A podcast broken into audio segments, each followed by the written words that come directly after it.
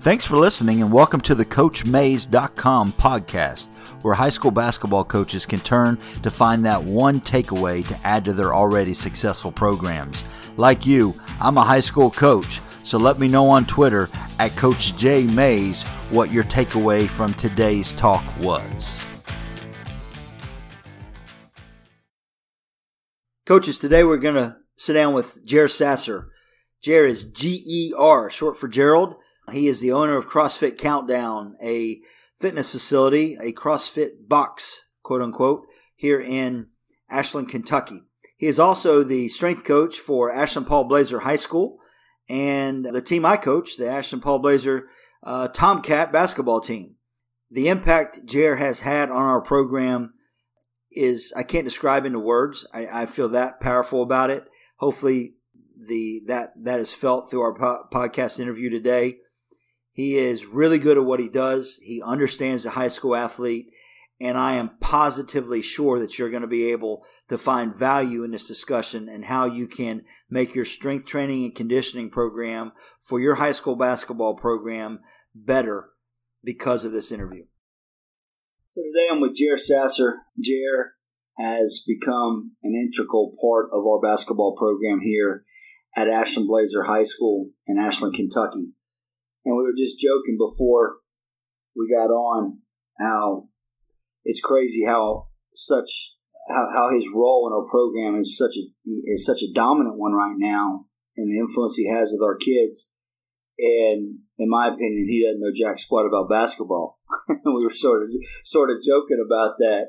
But Jared, before we get into you know your why behind the what and why you're visiting with us today, give us a little background on uh, your journey to get to the point uh, where you currently are in your career.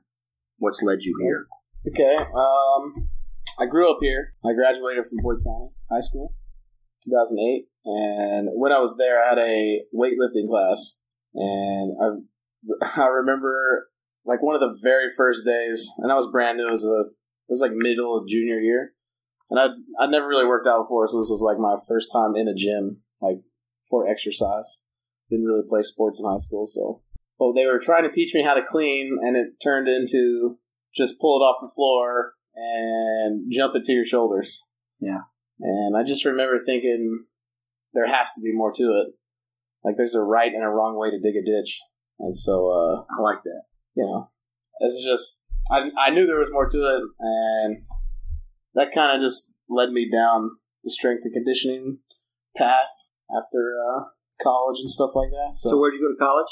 I went to Morehead for two years. Morehead State, and did you? How did you grow as a uh, as a lifter, if you will, while you were in college?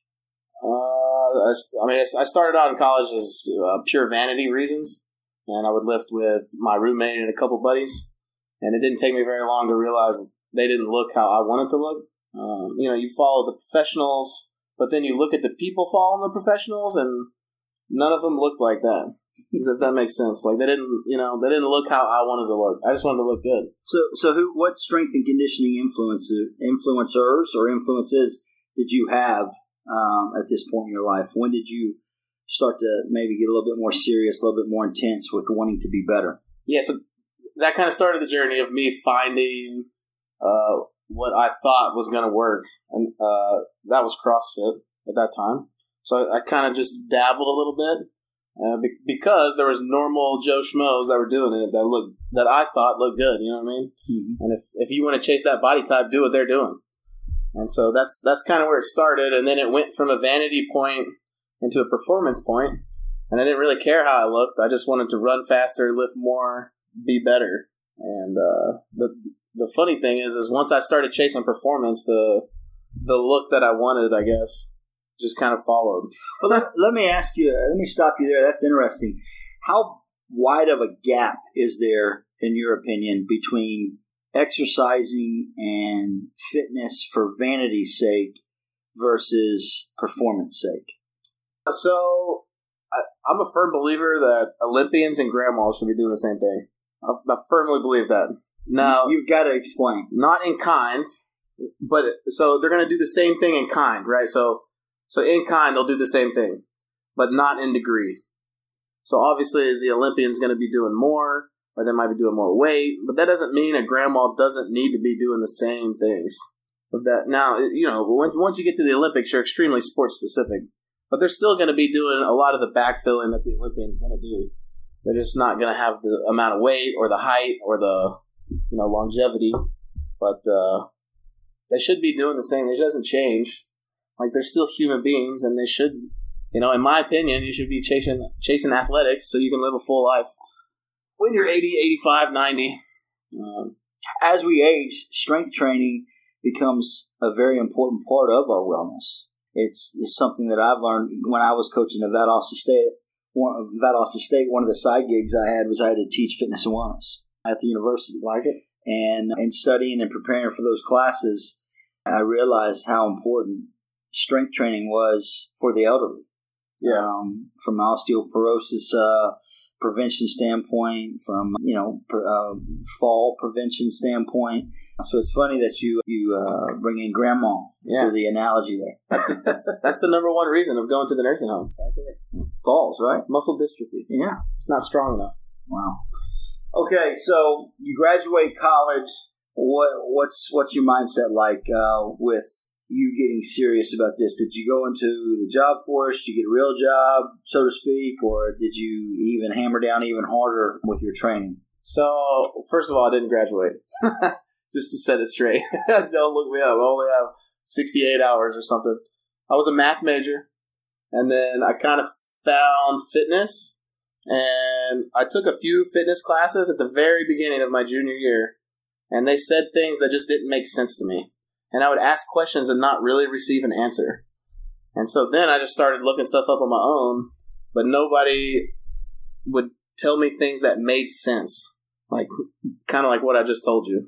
But so I decided I was gonna go off and do it on my own. And uh, business plan on a napkin was the goal there. And then uh, my dad said it was good, so he fronted me a little money, and I had money saved from I don't know. I probably saved money from the time I was twelve.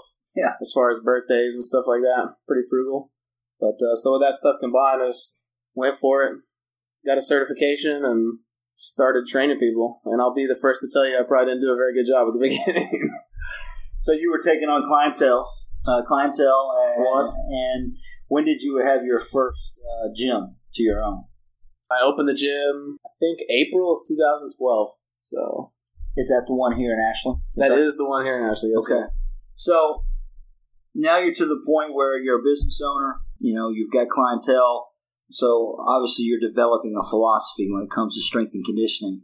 I've been in interviews before where people say, "What's your coaching philosophy?" I'm like, you know, really, that's that's like a huge question. It is. You know, so let me ask you this in a way that I think you can nail it down to where high school basketball coaches can benefit from it. What is your strength and con- conditioning philosophy as it pertains to training high school basketball?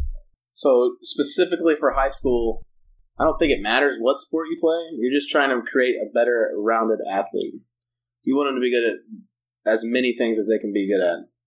Uh, and all those good things will pile on top of each other and they'll learn things and adapt faster on the court. Uh, but, you know, because as a ninth grader coming in, I mean, you're what, 14? Yeah, so, yeah. So, yeah, you know, they've only been in their bodies for 14 years, and you know, for 14 years they've been growing, so it's never the same. And uh, they just need to learn how to move correctly, and no one really teaches them how to move correctly. So, I mean, you watch, you can you can watch basketball games, and kids don't jump properly, and it's not because they don't know how to jump. It's just they've never had a load on their backside and found tension before, and so they don't use the spring of their hamstring. But you know, it's just So- simple things like that can can translate to the basketball court. So not really being sport specific, just making sure that you're developing uh, an overall athlete that has integrity in their, their physical movements, such as explosion, you know, leaping off the floor, running, sprinting, being able to carry a load from a weight bearing standpoint, and you know, agility forward, backward to you know. So it's not really you're not really going to treat a basketball player that much different than you are a a female soccer player, Yeah, correct. So now there there's a there's a few differences there right? where you know we'll touch once or twice a week. and we'll try to make it slightly more sports specific. But you know, uh, just from a strength conditioning conditioning perspective in high school, I think it's the coach's job to make the basketball player. Right? I'm just trying to make better athletes in high school, and so so there there is a lot of crossover there between a female soccer player and a, and a male basketball player. Absolutely. And one of the things that I've noticed about our relationship is I don't come in and try to influence what you're doing inside your dojo, so to speak. Right. And you don't try to influence what I'm doing inside my dojo, so to speak. Yeah. You know? Yeah. I mean, when our players, whether it's here in our weight room at school or whether it's at your facility downtown, that's your terrain. You're the boss. You're the coach. I want your voice being the one they're listening to. And then I think that you you have reciprocated that when you've come in to watch practice here. And for, for our listeners, Jared's come to practice just to watch movements and just to watch what they're doing in a basketball specific setting and to see if you know if he can learn uh, some other things that he needs to do or tweak in their workouts that will maybe benefit them. But he's just he's really come in and just watched them move, which I thought was pretty cool. But I think that's important for coaches that are wanting to get serious with their strength and conditioning. You know, you need to vet your coach and you need to, you know, work out all the details. But once you, re- you need to release your kids to that coach. Yeah, there's some there's a lot of faith there for sure. Yeah. For sure. And I think our kids appreciate that. I think when they see me show up to watch a workout, they're not worried about what I'm thinking or what I'm doing. They're listening to you because they see how you and I work. So I mean, I think our kids benefit from the way we have we coach our kids differently as well. I agree with that. All right, so I want to touch on this because um, you know I, I, never run from my faith. I think it's an important part of, of who I am as a person, as a husband, as a father, and as a coach. But you know, Jared, what is your why behind your what? You know, regarding your career. I mean, what what drives you to get out of bed at four thirty in the morning so you can do that five forty five a.m. class? Oh man, I don't know. I mean, a lot of it's family, right? Uh, that's definitely prevalent, especially after I had kids. Uh, just trying to support them in a in the best way I know how is uh, extremely important. But also just to impact people. Like we've had people with diabetes come in. They're you know all over insulin and this, that, and the other, and then all of a sudden they've come for six months and you've taken this chronic disease and you've basically punched it in the face where they don't have to take medicine anymore. They don't check their blood pressure, but once or, two, or not their blood pressure, but their blood sugar. You know, they're, only checking it once or twice a day uh, instead of you know. I, I, mean, I know diabetics that check it every hour or or less. You know, especially when they're working out. You know, teaching basic nutrition stuff, basic movement patterns, and uh, helping people live fuller lives. Like especially once they're older age. That's probably. Is gonna sound weird. That's probably my favorite group to work with. Uh, it's probably like seventy plus.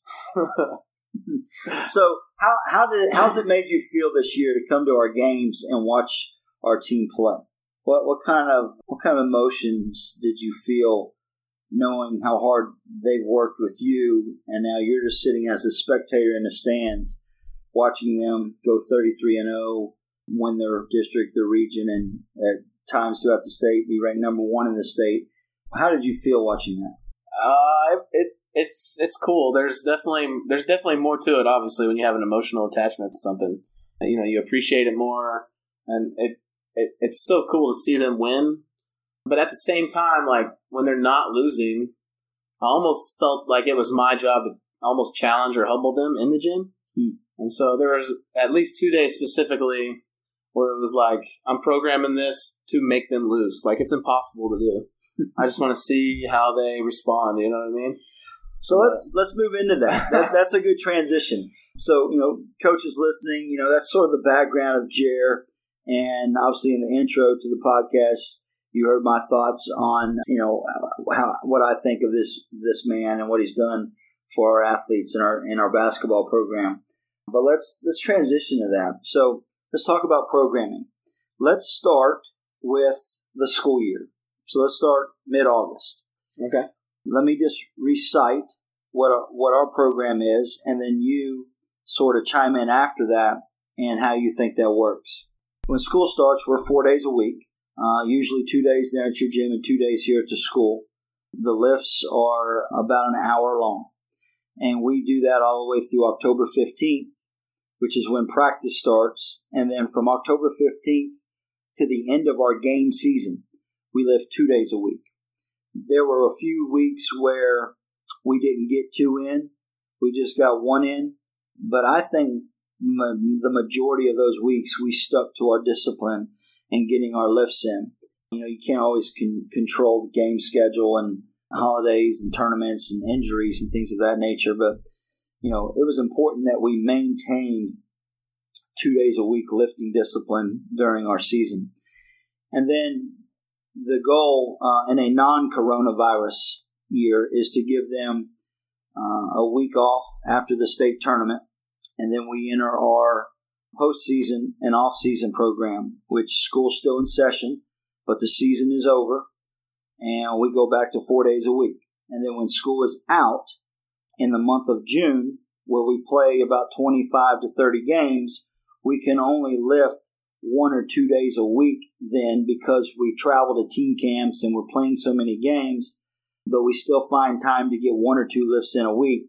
And then after dead period, which in Kentucky is the last week of June and the first week of July, we're back at it in July, four days a week, all the way until school starts. So really, we're July, August, September, first part of October, four days a week. And then when practice starts and the season starts, we're two days a week. And then when the season ends, we're back to four days a week.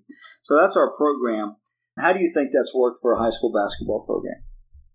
I, I mean, I think it's worked really well you know, some of that can change based on who you're playing, if you're strong or weak, what your team looks like, and all that goodness, especially in the season. Um, but overall, I, I, really like what has been set up so far. Yeah. Uh, but you know, you're blessed with kids that uh, a lot of your kids don't play multi sports. You only have a couple, right? Right. We encourage multi sport athletes. It just they they're they're they've got a future in this sport, and so they're they're invested in becoming the best basketball player and the best basketball athlete that they can become. So, you know, you're right. Yeah, it's just so it's especially important for kids that are specific sport to have more touches in the weight room, especially in the off season, because they're not getting different types of activity uh, through the rest of the year. So, just that general athletic. So we're, I mean, we're a year-round strength and conditioning basketball program.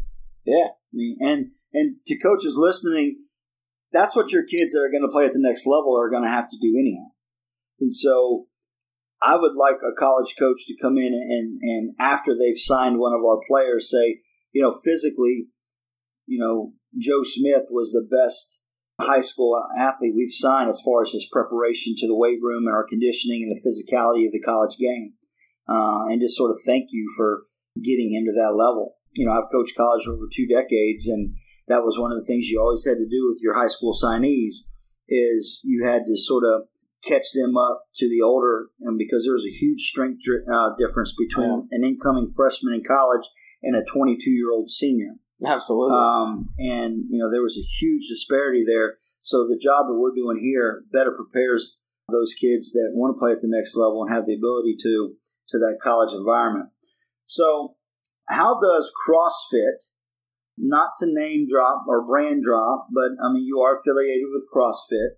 How does CrossFit uh, fit with young athletes? How is that brand, that type of training, you know, when it, how does that work for a high school athlete? it's a funny question. Uh, so I actually approached the school. Uh, I mean, I guess it was just over a year ago, right? And uh, I didn't mention CrossFit once mm-hmm. on purpose. so, I mean, you know, there's there's bad thoughts out there about it. Now, are your kids doing CrossFit more or less? Yeah, probably. If you want to look at like a definition, um, was it also a strength and conditioning program? And the answer to that's obviously yes. Uh, so I, I actually tend to shy away from that word with high school athletes. Uh, most of that stems all the way back from, from like five or six years ago with the National Strength Conditioning Association and they posted a bogus article that said CrossFit increases injury. And everybody ate it up, and then they got a defamation lawsuit against them.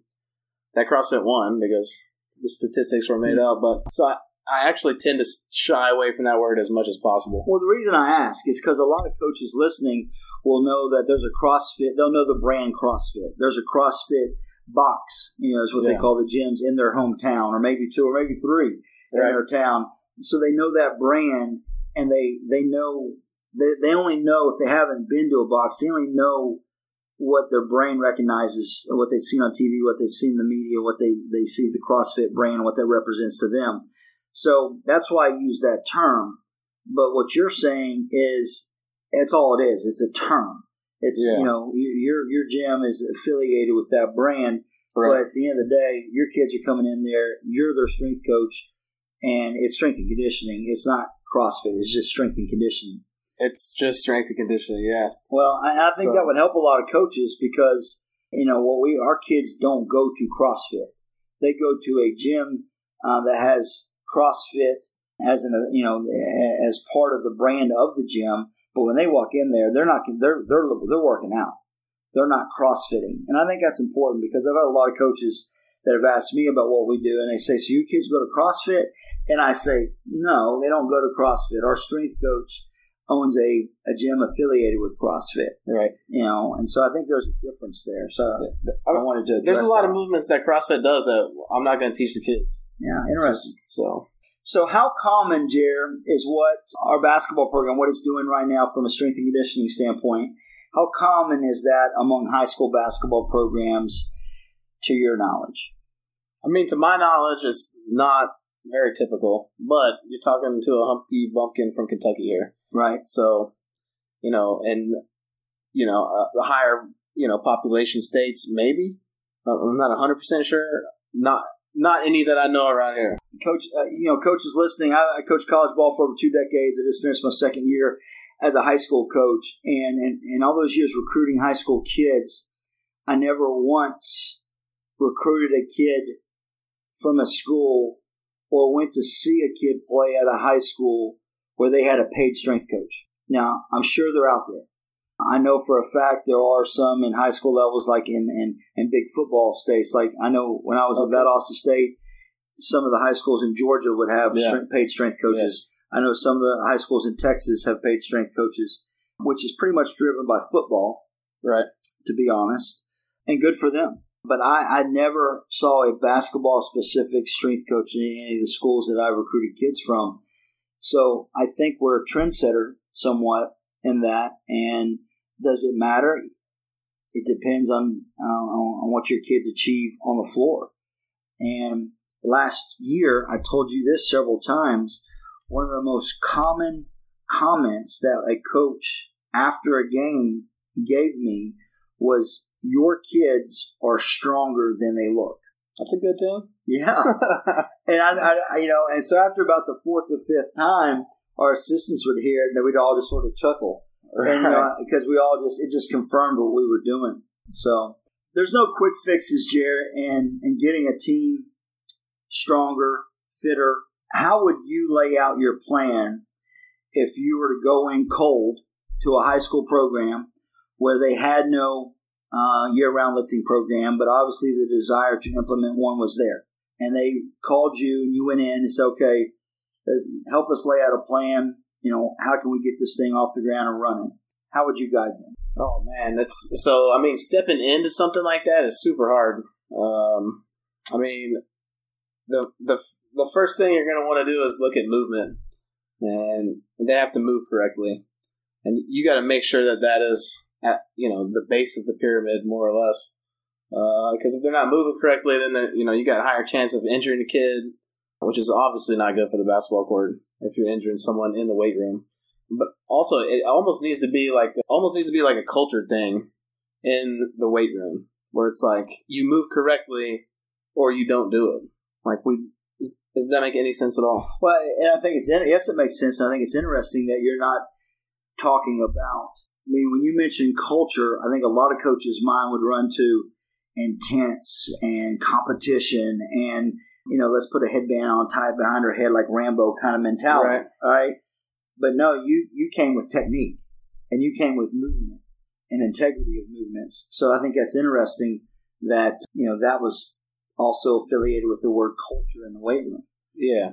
it's now, there's a time and place for intensity and all that stuff, and you know you're going to touch intensity at the beginning as well, but it's going to be with simple movements, uh, not with complex lifts, especially at the beginning until they've proven time and time again that they can do them, uh, and they can do them under load, and they can do them while you have a high, high heart rate, right? Like, so lots of people shoot free throws pretty good when their heart rate's low, and then all of a sudden their heart rate's 160, and everyone's screaming their lungs out, and they don't shoot that well. and so movement's the same way. It's, it's, everything gets harder when your heart rate's higher. And so like just just for reference, like your kids have we uh, we have we haven't we've never maxed their back squat, and it's been a year and a half. Now we're getting ready to, uh, but it's because we stepped in, and you know there's there's some movement errors there, and so thankfully they trusted me enough that we could back it up a little bit, uh, get things moving correctly, loosen some guys up through stretching and you know, foam rolling and myofascial release stuff. But uh, now we're at a place where we're confident enough that if we load them up, they're still going to do it correctly. And so in two weeks, we'll know what their back squat max is. There we go. uh, so let's let's make sure we drill down on this. So let, let's act like we're talking to a high school coach or okay. staff that their school has not uh, invested in a strength coach from right. a salaried employee uh, standpoint, um, or they are just considering maybe hiring one at a fundraising, you know, or whatever okay. they're willing to do. Yeah, certainly possible. But uh, let's also talk to the high school coach that they got to do it themselves. Right. Okay. So how does a high school coach who doesn't have the formal training in integrity of movement and technique, mean, what can they do to make sure that they're being they're creating a culture of technique and, and integrity of movement in their weight room. That was hard. That's super hard. Like, yeah, you know, I'll be, I'll be the first to tell you when I first started, like, I had to go back and apologize to people. Like, dude, I know I told you this, but I was wrong. Like, that's not, you know, the more you know, right? It's just, you know, you can only teach what you know. And uh, unfortunately, I wasn't taught 100% correctly, but I will tell you that if I was a sports specific coach and I was trying to, to, to drill down integrity of movement, um, I would probably start. Uh, CrossFit.com has a it's like a level one certification, and the the book itself is free, hmm. and so it's like a 700 page book, and it goes over all the points of performance on simple movements like the squat, deadlift, press, and so it'll break down points of you know just like and it, goes it, it's like a hierarchy as well. Like it'll tell you like what's most important what's second most important and you just start going down the line. I, I mean it obviously it takes time to be able to identify those things on the fly and be able to fix them but at least you have a starting point of what needs to be done and what it should look like in the long term. Now you're actually doing uh, you're you're getting some opportunities here in Kentucky to go visit some high school programs. We won't mention them by name, okay. on the podcast, but you're actually going to go visit some high school programs. I think because of what a lot of people have seen on our social media and have heard about, you know, some of the things that we've been doing here at Ashland Paul Blazer, you're actually going to go visit some high school coaches and sit down with them and actually implement some things with their teams in, in this part of the process, the beginning part, yeah. uh, where you're teaching technique. So, you know, coach is interested, feel free to, you know, contact me Coach Jay Mays on Twitter, uh, and I can I can pass Jared's information along to you if you're interested in doing that with your program. But Jared's right. I mean, we don't test but once a year. When I say test, all right, let's see how much weight you can lift doing this. Yeah, and it's just not it's not who we are. It's, it's not really important. And you know, coming out of college, you know, I thought it was, but with these high school kids, the coaches, you know, these kids are still babies. I mean, they're, they're, you know, they're still 14, 15, 16, 17, some are 18. And in college, you know, you're dealing with 18 to 22 year old kids that have pretty much stopped growing. And so their bodies are totally different. But, you know, we've had to learn to be patient with uh, certain kids and certain body types that are, are longer and a little bit more frailer and just let the natural process of, of growth do most of the work while they just, you know, continue to show up and be consistent with the technique and the movement. But what's really cool is again, this is just my second year as a high school coach, so my second year coaching these this these age kids. And right now, I'm starting to see how the kids becoming sophomores and juniors are really getting stronger. I mean, we've got 16 year old kids, Jer, that are power cleaning 215 pounds at 5 foot 10, 160 pounds. Yeah, that was multiple reps. Yeah, that, that was a good day. And that, you can see some light bulbs going yeah, off. Yeah, I mean, that day. And so the coaches, these kids are, are gaining confidence because they feel better, they look better, they feel stronger, and that makes them a more confident player on the floor. So it's just interesting how we, we don't really test our kids on how much you can lift. You know, we don't we don't have a marker board up there that says, okay, right. who's in this weight club as far as yeah. pushing this much. That's just not who we are, and I, I think that's just fine. I mean, it's, it's, it's, they have a good idea still, and it's not saying that we don't put weight on the bar because we do. Mm-hmm. It's just you know, it's not as heavy as possible all the time. So let's talk about nutrition. I, I, just had a Zoom meeting with our team and other families, and I told them that uh, you and I are going to schedule a nutrition seminar for our families here sooner than later. Uh, so this is something we haven't done yet, but we're actually going to have you at one of our uh, player parent meetings, and you're going to talk about nutrition to all the stakeholders in our player families. And you're going to talk about, you know, mom and dad, this is what you should be buying at the grocery store and why. You know, you can tell them to go buy this, but they need to know why they need to feed their child this. You know, Joe Smith, sophomore, junior, this is why you need to eat this, this, and this, and drink this, this, and this. You know, you're going to talk about supplements and things of that nature. But I've heard you say before that it all starts with nutrition. You can come in in the gym and you can do this and that, but I've you've told me because I, I, I lift at your gym yeah. five days a week, and you told me if you want to get back in shape, you want to lose, it all starts with nutrition. What do you mean by that? I just mean it's the it's the it's the it's the most important, right? So, you know, your your first block of the pyramid, the biggest block, is going to be nutrition, and everything's kind of built upon that. That's what I mean by that. What's what's built after nutrition? How would you how would you build that pyramid? So I would say gymnastics is after that, but all I'm all I mean by gymnastics is just how you move your body correctly. Uh, do you know how to load? Do you know how to have tension? You know, do you know how to move long loads, large distances quickly? then what's on top of that? Uh, let's see here. Probably weightlifting. No, weightlifting is probably after, probably metabolic endurance. Uh, being able to do move your body correctly over long durations, especially as a basketball player. Uh, you know, you, you're out there what 32 minutes, so mm-hmm. uh, metabolic conditioning is probably after that, and then being able to move weight is probably after that. So, what advice would you give coaches? And you know, we don't have training tables here. You know, I, am getting old. You know, we used to call training tables where the where the team used to go eat their meals provided by strength coaches and nutritionists. Okay. Now, all these college programs they've they've they've got different terms and stuff for it. But you know, right. we're high school. We don't we don't have a we don't have somebody in the back of our locker right now preparing uh, preparing protein shakes after practices. You know, we don't have a uh, student athlete specific cafeteria. I mean, we're a public high school, right? So, what would you tell coaches that have you know, don't have the resources to you know go above and beyond from a nutrition standpoint? How should they? How should their teams be fueling their bodies? I mean, what are some just common components that are important? I mean, so the, the, the easiest rule to follow uh, is eat things without a nutrition label. So if I go to the store and I buy, I don't know, Cheez Its or whatever, like what's in Cheez Its? I have no idea, by the way. I have no idea. but you can find out, right? You can find out what's in Cheez Its. You turn the box over, there's an ingredient list, and you can you can list it off, right? But if you go to the store and you buy an apple, right, what's in an apple? Hmm. It's like, well, it's just an apple. Like there's not there's there's no ingredient list on the apple because everyone just knows it's an apple, and so there's keep it. It's one of those keep it simple, stupid things. You know, it's just eat real food. That's what was it you've told me? Eat it. It's either from the ground or from a mother. Yeah, sure. I'm down. Yeah, absolutely. Absolutely. Hopefully, it wasn't processed in a plant somewhere. Right. But you know, they are kids. And so, you know, is it is it wrong to you know treat them every now and again? Absolutely, go for it. You know, and that that's another big thing with families right now. There's a huge difference between treats and snacks. Hmm. Does that make sense? Mm-hmm.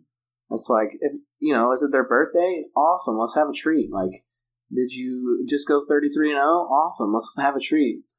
Are you hungry after lunch? Sweet, have a snack, not a treat. Like, yeah, I don't know. There's, yeah. there's a big difference. Let me tell you a funny story when I, when I was at Valdosta State, there was a uh, South Georgia is home to not pecans but pecans, right? And peanuts and Okay. cotton and Yes. tall Georgia pines and timbers. But the the peanut farms were interesting to me because you'd be driving down Interstate 75 and they would be cultivating their peanut farms and they just put up so much dust. The traffic on Interstate 75 would come to a standstill until the Wow. tractor turned around and all the dust got out off the interstate. but um, so we had some, some supporters of our school and our, and our program that, and so they had relationships with Jif Peanut Butter. And I remember one day a uh, tractor trailer backs into our loading dock next to our arena, and I hear this beep beep. You know, you know, a truck. Mhm. What who's what tractor trailer's pulling in today? And the guy's unloading a pallet full of Jif peanut butter for our basketball program. That's wild. I mean, we could have. That was a more. We we could have had seven seasons and I ate, ate all Oh, that peanut butter. absolutely. Yeah. Pal, yeah. I was giving players away. Hey, here's a jar of peanut butter. Hey, guys, coach, I don't even eat peanut butter. Oh, but they, shoot. they, you know, these peanut farmers knew the proteins, and you know, they're they're very they were very prideful in their product and, and the protein. And say, hey, you know, we want to support your basketball program. We're going to feed you guys a bunch of protein. So we had pallets of peanut butter. But anyways, let's finish up here. We got a few minutes left, and I want to I want to talk about something that I think is important to any high school coaches. They try to improve their program through strength uh, training and, and conditioning. And let's talk about the dangers of comparisons and judgment in the weight room. I was just talking to our team before we started, we got on here about the comparative mindset and how it's a dangerous mindset. We were, coaches, we were talking about the word try. And you need to try when you have fear. You need to try when you have doubt. And you need to try even when there's a risk of embarrassment for not accomplishing the task that you're trying to achieve. And, you know, when we try things that we're scared of and unsure of, or that we may fail at, it's easy to become, uh, to get a comparative mindset where I compare where I am to someone else. Uh, usually, when we do that, we're comparing ourselves at a point where we're not doing very well to somebody who is doing, uh, who is at a point where they're doing very well and that's dangerous. And so, a lot of young high school players, when they first come into the weight room, you know, they're going to walk in, they're going to compare where they are to some other kids, and a lot of times those kids are going to be older, stronger, faster, bigger, Right. and that's dangerous. And and and they start to judge themselves. So, one of the things we did this year was with our incoming freshmen, we kept them separate for two or three weeks, and you worked with them specifically before we integrated them with the rest of the team who had been under your tutelage in the weight room for a year, Yeah. right? Because we didn't want to shock and all them. We didn't want them to start comparing themselves to kids who've already been doing this for a year. We didn't want um, them to judge themselves unfairly. But talk to me about how you manage, you know, young because these are teenagers with social media and Snapchat and Instagram and all this TikTok and all this stuff. You know, we want a judgment free zone and a comparison free zone. Why is that important with high school kids in the weight room? I, it just leads to self doubt, right? Like you got to make confident kids. Uh, that's I, I think it's I, man, that's a hard question. It's just, I mean, it, it's one of those. Obviously, it's important. How do you do it, right? Um, so that, and I think I think that's the answer. Like you don't want kids coming in and you know you you saying this is what we're gonna do, and they have no clue what you're talking about. And so we, we tried to address that first. Uh, but yeah, you just they won't grow nearly as quickly or as fast. They just won't be as confident if there's self doubt there. And so, and you know, sometimes it's, it's you got to know when to try to ramp them up and when to try to bring them down slightly. And so, like sometimes we'll use percentage based workouts, and we did this. It might have been the day. Uh, I think you might you might have been there, but we used a percentage off the clean, and so uh, in in the workout afterwards. And so basically, what happens is when you're using a percentage, the better lifter you are, right? The more uh, the more precise you are in your lifting, the longer you've done it, the better lifter you are. The harder that's going to be because you're using your potential better. Whereas someone that just stepped in, that's a freshman, they're not, they're still not moving quite perfectly, and so there's a lot of untapped potential there. And so it, their percentage is way easier to do, even though it's the same percent, because they're not maximizing their performance. If that makes any sense at all. Yeah, it does. So if you're lifting higher weights, right, that percentage is heavier, and so all of a sudden you got a group full of freshmen whipping up on the varsity kids that have done this for a year, and so you know, obviously we don't do that all the time, or even close to all the time.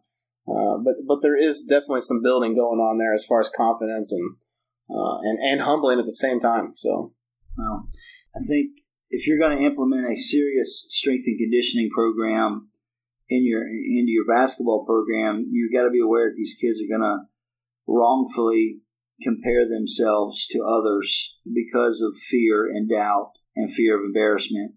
And you've got to you've got to manage that, and you've got to let them know it's okay to start small. Uh, like they said in the movie Patriot, I, I love I use this all the time: aim small, miss small.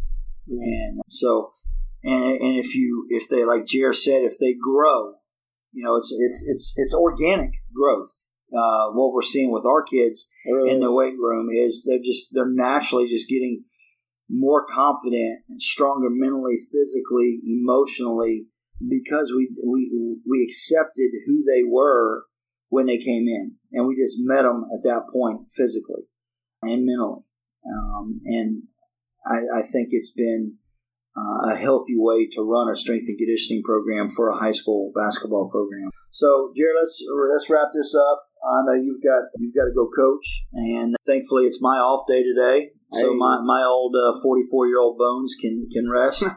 but I, you know, I just want to just uh, let you know again how much that our kids, uh, our coaches appreciate you, and and coaches listening, our parents love Jer and what he's doing. You know, we we also pay Jer uh, in the off season out of fundraising, and that's the easiest ask I have during the year for parents to reimburse what we're spending. Is I ask them to pay for their summer workouts, um, their strength training workouts. That is the easiest ask I have. They would pay four times what I ask them for. Um, because Don't tell me that because because they know what it does uh, for their child, and uh, so this is a win-win for our program. And hopefully, you you picked up some nuggets of knowledge to make your program better. Coaches, I hope you found value from today's podcast with Jer Sasser my takeaway today was I really didn't realize we weren't testing our kids, and I'm fine with that. When I say testing, I mean how much can you max on this lift and that lift? Because what's important is the process of our strength training and conditioning. It's not how much can you lift, it's how hard can you lift and how often are you lifting. So it was just interesting for me to realize, come to the realization that we, we really don't test our kids and how much they can lift. If you have any questions about today's podcast or would like to find out more information about Jer, feel free to reach out to us on Twitter at Coach Mays Pod, and we'll get right back to you. Thanks for listening to the CoachMays.com podcast.